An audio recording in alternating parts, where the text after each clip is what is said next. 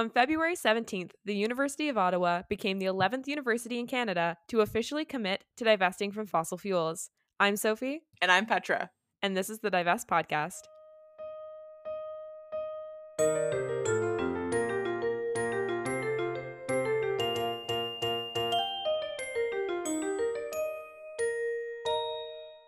Before we get started, Petra and I are each going to share a piece of a divestment news that we are really excited about and would like to share with you. Uh, Petra, do you want to start?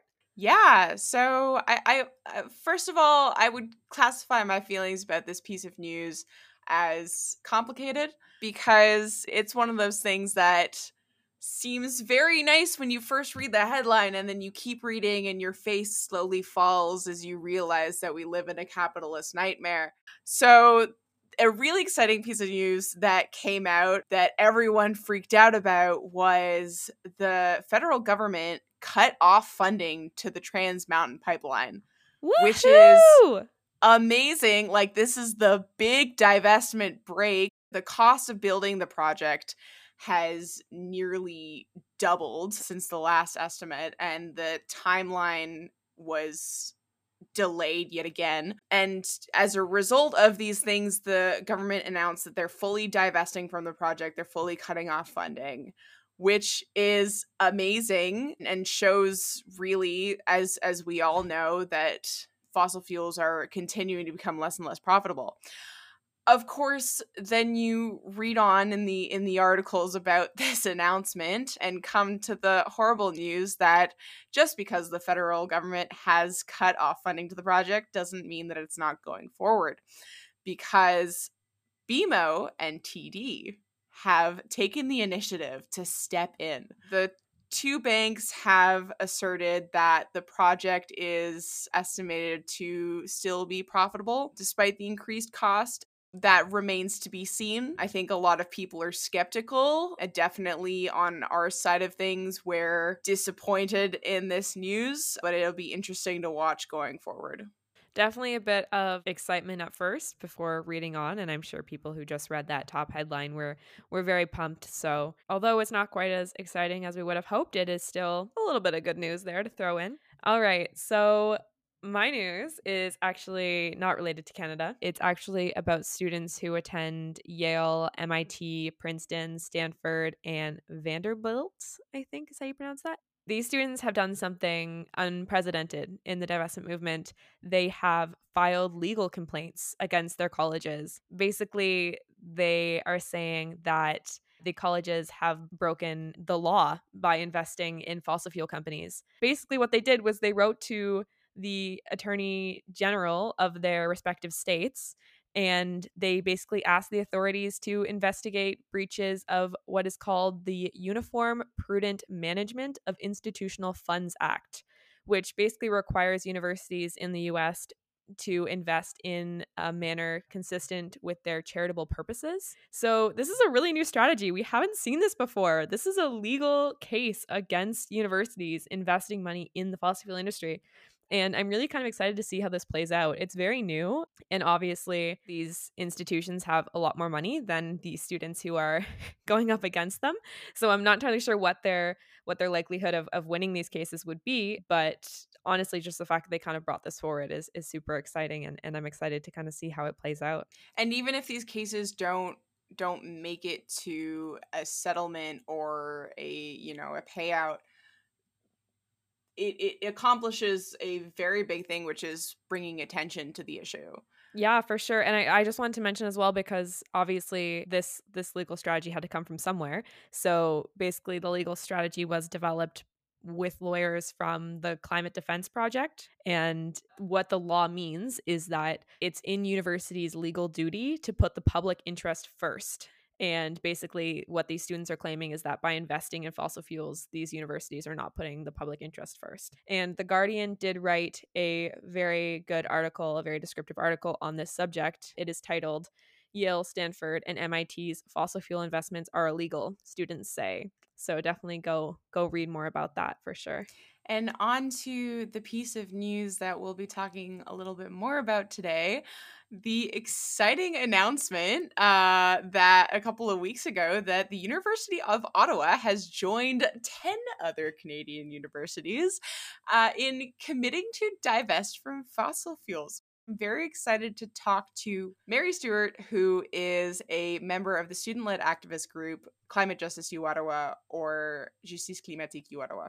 The announcement came out on February 17th. There's a lot of good stuff that we'll talk to Mary a little bit more later on, but it was really nice that in the statement that I'd like to point out that the university actually thanked the students who advocated for divestment. Of course, didn't name the student groups because that would be too much. But the president is quoted as saying, We owe it to future generations to do everything we can today to mitigate the effects of climate change while we can still have an impact. And that the decision goes hand in hand with their overall commitments to reducing carbon footprints. So, very exciting. And without further ado, let's meet Mary. Mary, do you want to give us a bit of an introduction? Yeah, for sure. So, thanks so much for having me on. I'm really excited to chat with you. My name's Mary Stuart. I use she, her pronouns. Uh, I live in so called Ottawa on unceded, unsurrendered Algonquin, Anishinaabe territory. I'm in my fourth year of environmental studies at the University of Ottawa, and I guess I'm one of the lead organizers of Climate Justice U Ottawa that I helped start in the pandemic in July 2020 with a couple of other people at the university. But I've been pretty involved in sustainability and environmental initiatives at the University of Ottawa in various capacities for a few years now, and I've supported different, I guess, climate initiatives in Ottawa. So recently we got the incredibly exciting news that U Ottawa has committed to divestment. So let me first start off with how are you feeling? Feeling really excited, uh, pretty surprised. I didn't know if I was going to see that announcement in my time as a student at the university, but it feels really great that this commitment has been made. Mm-hmm. It's a it's a really exciting time. I know. I think that's eleven universities in Canada that have now divested. So U Ottawa is the 11th. So that's very exciting. And U Ottawa has a very interesting kind of history surrounding divestment. And I, I have to admit that even I got a little bit confused because I know that there was the fossil free U Ottawa group back in 2014, but then they ended up wrapping up and then uh, and then obviously you started this group. Do you mind kind of chatting a little bit about the history of divestment at U Ottawa? Yeah, totally. It is a pretty long history, as you said. I think things started, from my understanding, in 2013, 2014, in the wake of the beginning of the, the fossil free movement, where you, you saw all of these divestment movements popping up at university campuses. I don't know a ton about them because I've never been able to actually get in touch with the previous organizers, but I know that they had quite a bit of support from the student association back in the day and they led a pretty strong campaign. Lots of direct actions like sit-ins and fun events like giving out valentines and asking the university to break up with fossil fuels. All the classic fun divestment campaign events that I, that I wish we could have done if it weren't for covid. That's so cute. Yeah and I think a, a big issue for this campaign and for this group was just getting the attention of the university because this is back I think before universities were even really starting to talk about even ESG or or responsible investing. So a big challenge for them was just how to get the attention of the the president and the board of governors. But eventually, after a lot of campaigning, they they managed to, which resulted in different sort of round tables where they got to advocate for divestment. They also did things like they presented a full report that they researched on all of the possible arguments for divestment from financial to moral to environmental.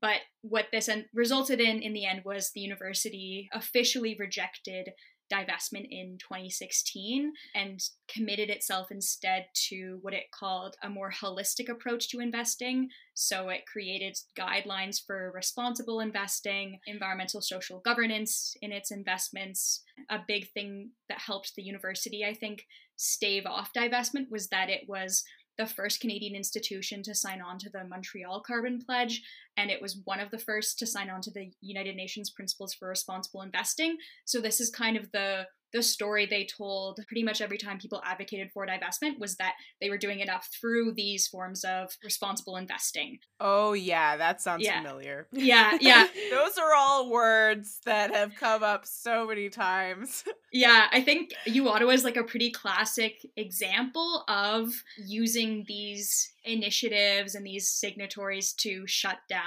divestment campaigners. I think Fossil Free Ottawa got some wins because the university committed itself to tracking the carbon footprint of its portfolio. And there were some it seems commitments to just reducing i guess ties to the fossil fuel industry in the portfolio. It was all a little bit murky and i think the university used that to its advantage. And then as far as i know fossil free ottawa fizzled out. Presumably the organizers graduated and there wasn't that institutional memory to keep the the club going which i think happens with a lot of climate groups and a lot of divestment campaigns. So then fast forward a couple of years i was working as the coordinator for the student union's sustainable development center at the university and i chatted with a few different people about divestment and we thought it could be interesting to bring the campaign back. Things really got kicked off in the summer of 2020 after speaking to members of climate action Carleton to talk about how great it would be to have a kind of a more coordinated divestment effort and to use the inter university competition to our advantage. So then that summer, I helped start Climate Justice U Ottawa with a couple of great organizers to launch our campaign. So, University of Ottawa and Carleton obviously are very similar. They are in the same city. Uh, so, a lot of the things that they do are often influenced by each other. So, the whole idea with those kind of joint campaigns was if we successfully achieve divestment at one of the schools, the other would most likely follow. I just want to flag as well that Carleton is still yet to announce divestment, counting We're the days. crossing our fingers. We're crossing our fingers. We are crossing our fingers at that, and maybe we'll leverage uh, the U Ottawa win and maybe some of their some of their amazing student activists to our advantage um, to be able to push Carleton a little bit more. So, leading up to this decision, what were some of the things that you specifically worked on that you think would have contributed to it? Yeah, well, I think the campaign was was tricky in a number of ways. Just organizing during the pandemic, uh, where we couldn't do a lot of fun events in person, which made it difficult to get as much student engagement as as we would have liked. However, this meant that we did I think some great things with online organizing that I think were really useful. I think some of the probably most useful things that we did during the campaign were trying to understand the governance structure at the university to know who we should be contacting specifically about divestment because back in like 2020 i remember sending an email to the chief investment officer asking him about the university's investments directly and advocating for divestment and of course i got no response. But once we got the emails of different people within the administration i think that was really helpful. And so what we did was we created an email template and had a number of email letter blasts to get students to to contact members of the administration of the board of governors and the finance and treasury committee directly to inquire about divestment and, and in support of our joint petition and open letter with climate action carleton i think this is one thing that was really helpful because it meant that suddenly these people who are not used to getting emails from students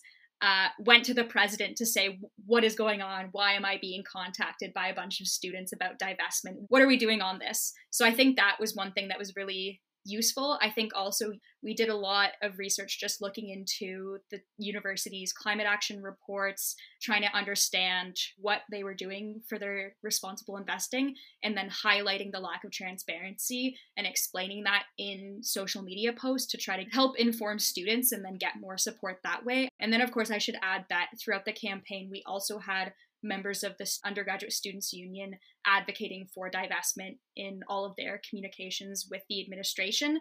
And so we kind of were able to take this two pronged approach where we were pushing from the outside but we had members of the students union saying look these students are going to continue advocating for divestment. I don't know what they'll do next but they might have a protest. So I, I think all of those things were Oh no, a protest.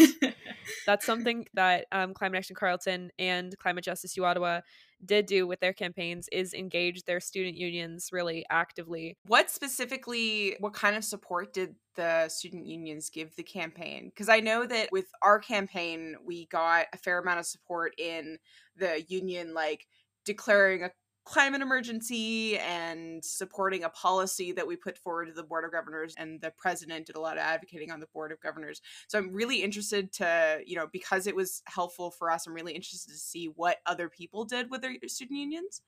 Totally that's a great question. Since when i first started talking about divestment and learning about it i was kind of working for the students union. I knew the advocacy commissioner at the time, who then became the, the president of the Students' Union. And so, right from the very start, we had the support of, of the Students' Union. I think that's one thing that's really great. As, as Sophie mentioned with Climate Action carleton and Climate Justice U Ottawa's campaign, is that when we launched our, our open letter, uh, we had CUSA and we had UOSU sharing it immediately. So I guess that was the first sort of tangible step. And because of that, it meant that in any of the meetings that our student union had with the upper administration, they just highlighted divestment. I will say that definitely collaboration can be a little bit difficult just because our student union has a lot going on at once so i think on on both sides we knew that the other side was working on this but it wasn't quite as as collaborative as i think it could have been I think we had a very similar issue at Carleton. It was nice to have the student union involved, but the communication between the uh, Climate Action Carleton and, and the student union was spotty at times. I think it's really nice to hear. I mean, it, it, it just makes my heart feel warm. I'm I, I, this isn't a very scholarly thing, but it, it makes my heart feel warm to hear the stories that we've I, I, think a couple of times of people who've had divestment successes how much their student associations really really did support the cause. And it's really nice for me to see that you know not only is it these small packs of activists on campuses you know struggling and fighting to get this one thing that this is a thing that generally people are for that you know like the elected representatives of the students push for as well and so it's it's really nice to know that we have that kind of support on university campuses. Yeah and this is a little bit off topic. I mean it's on topic but it's a little bit off topic the one thing that I find is you get more support from the student union and from the students when you explain what divestment is. I think a lot of people see the word divestment and they're like, what is that? And they don't really bother to do kind of the work to find out what divestment is or what it means at all.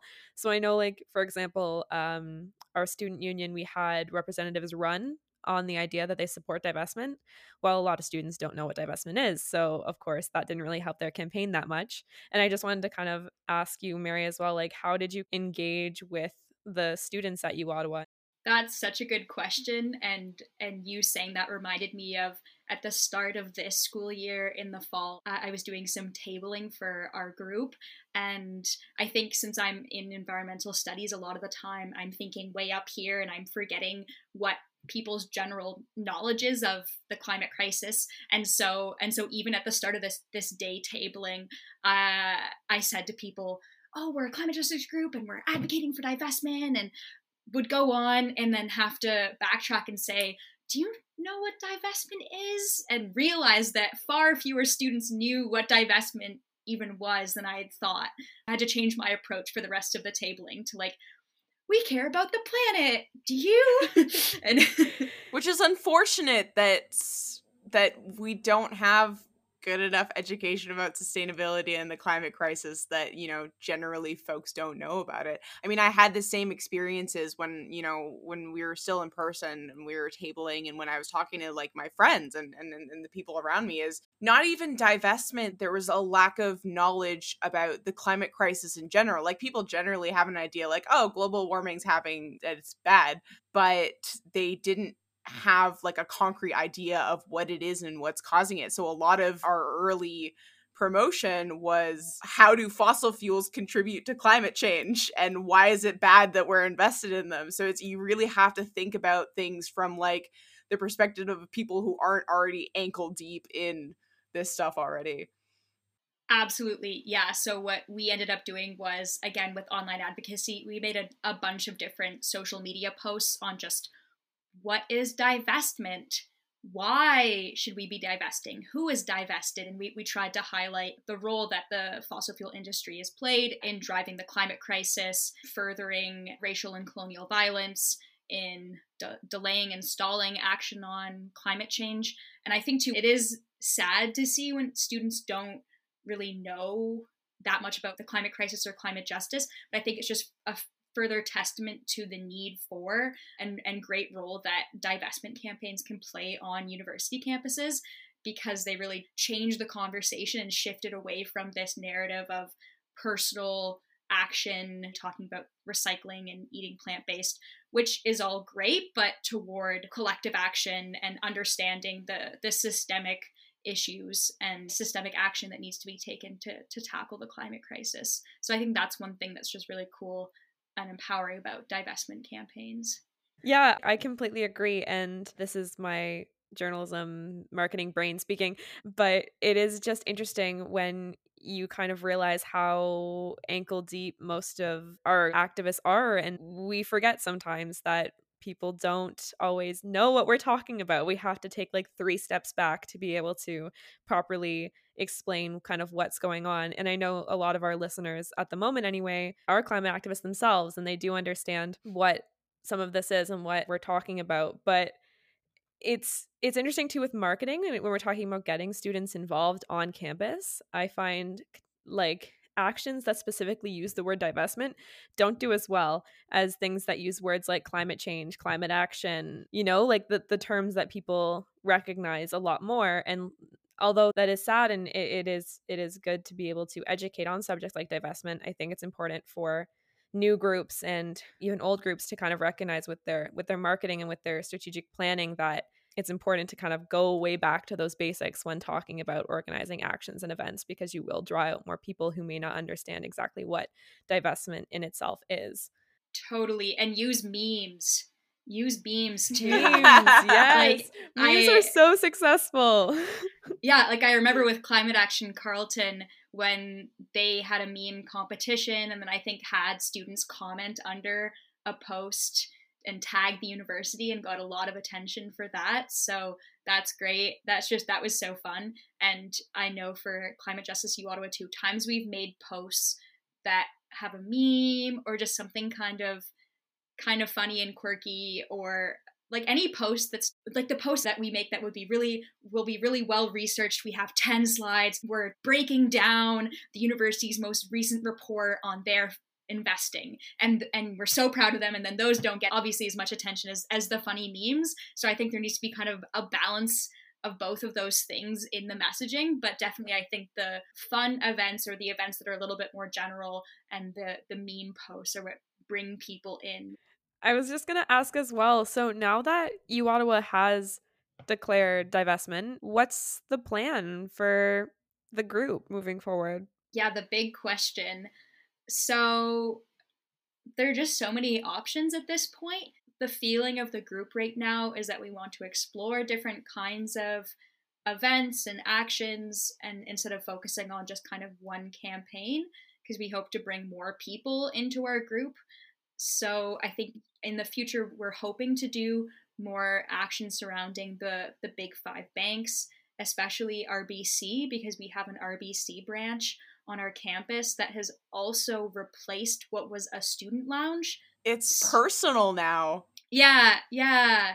So we did sort of one action there on October 29th. That was, I think, one planned by Banking on a Better Future that we joined on to. So we hope to do more of that. Also, we're going to continue to demand more transparency from the university because while they've committed to full divestment, we still don't know anything about where their holdings are. Their ESG criteria for their portfolio managers is extremely vague. So we, we want to keep following up with them uh, to demand that transparency. And it would be nice to advocate around reinvestment. We're still working that out right now because, from my understanding, it's helpful if you're going to launch a reinvestment campaign to kind of have at least some dialogue with the university but we found that throughout our campaign, they haven't been very collaborative or very responsive. Just as an example, the divestment announcement came totally out of the blue.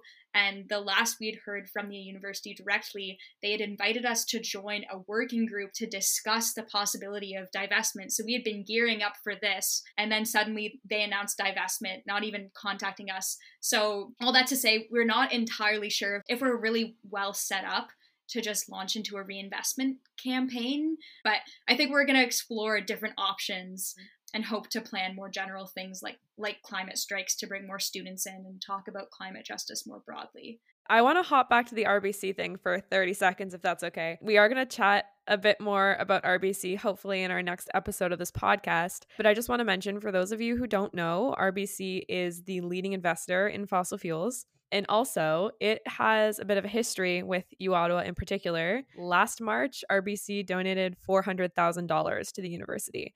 So, Mary, like you were saying, even even if schools divest, being partners with large institutions like banks and specifically RBC who invest so much money into the fossil fuel industry is has just as many negative consequences almost as direct investments in themselves. Yeah, it's really tricky because it seems like RBC is just really well seated within the university. It's really unfortunate to see. I think, too, it also comes back to how universities are just becoming more business-like and more commodified as they have less funding from government.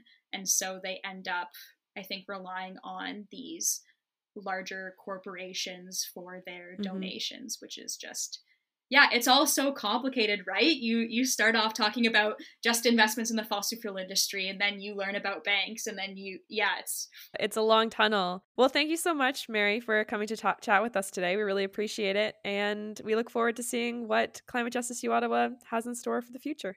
Yeah thanks so much for having me. It was really great Mary Stuart is a student at the University of Ottawa and a founding member of Climate Justice Ottawa, or Justice Climatique Ottawa. This podcast is hosted by Sophie Price and Petra Duff and edited by Petra Duff. Our theme was composed by Jensen Lawrence.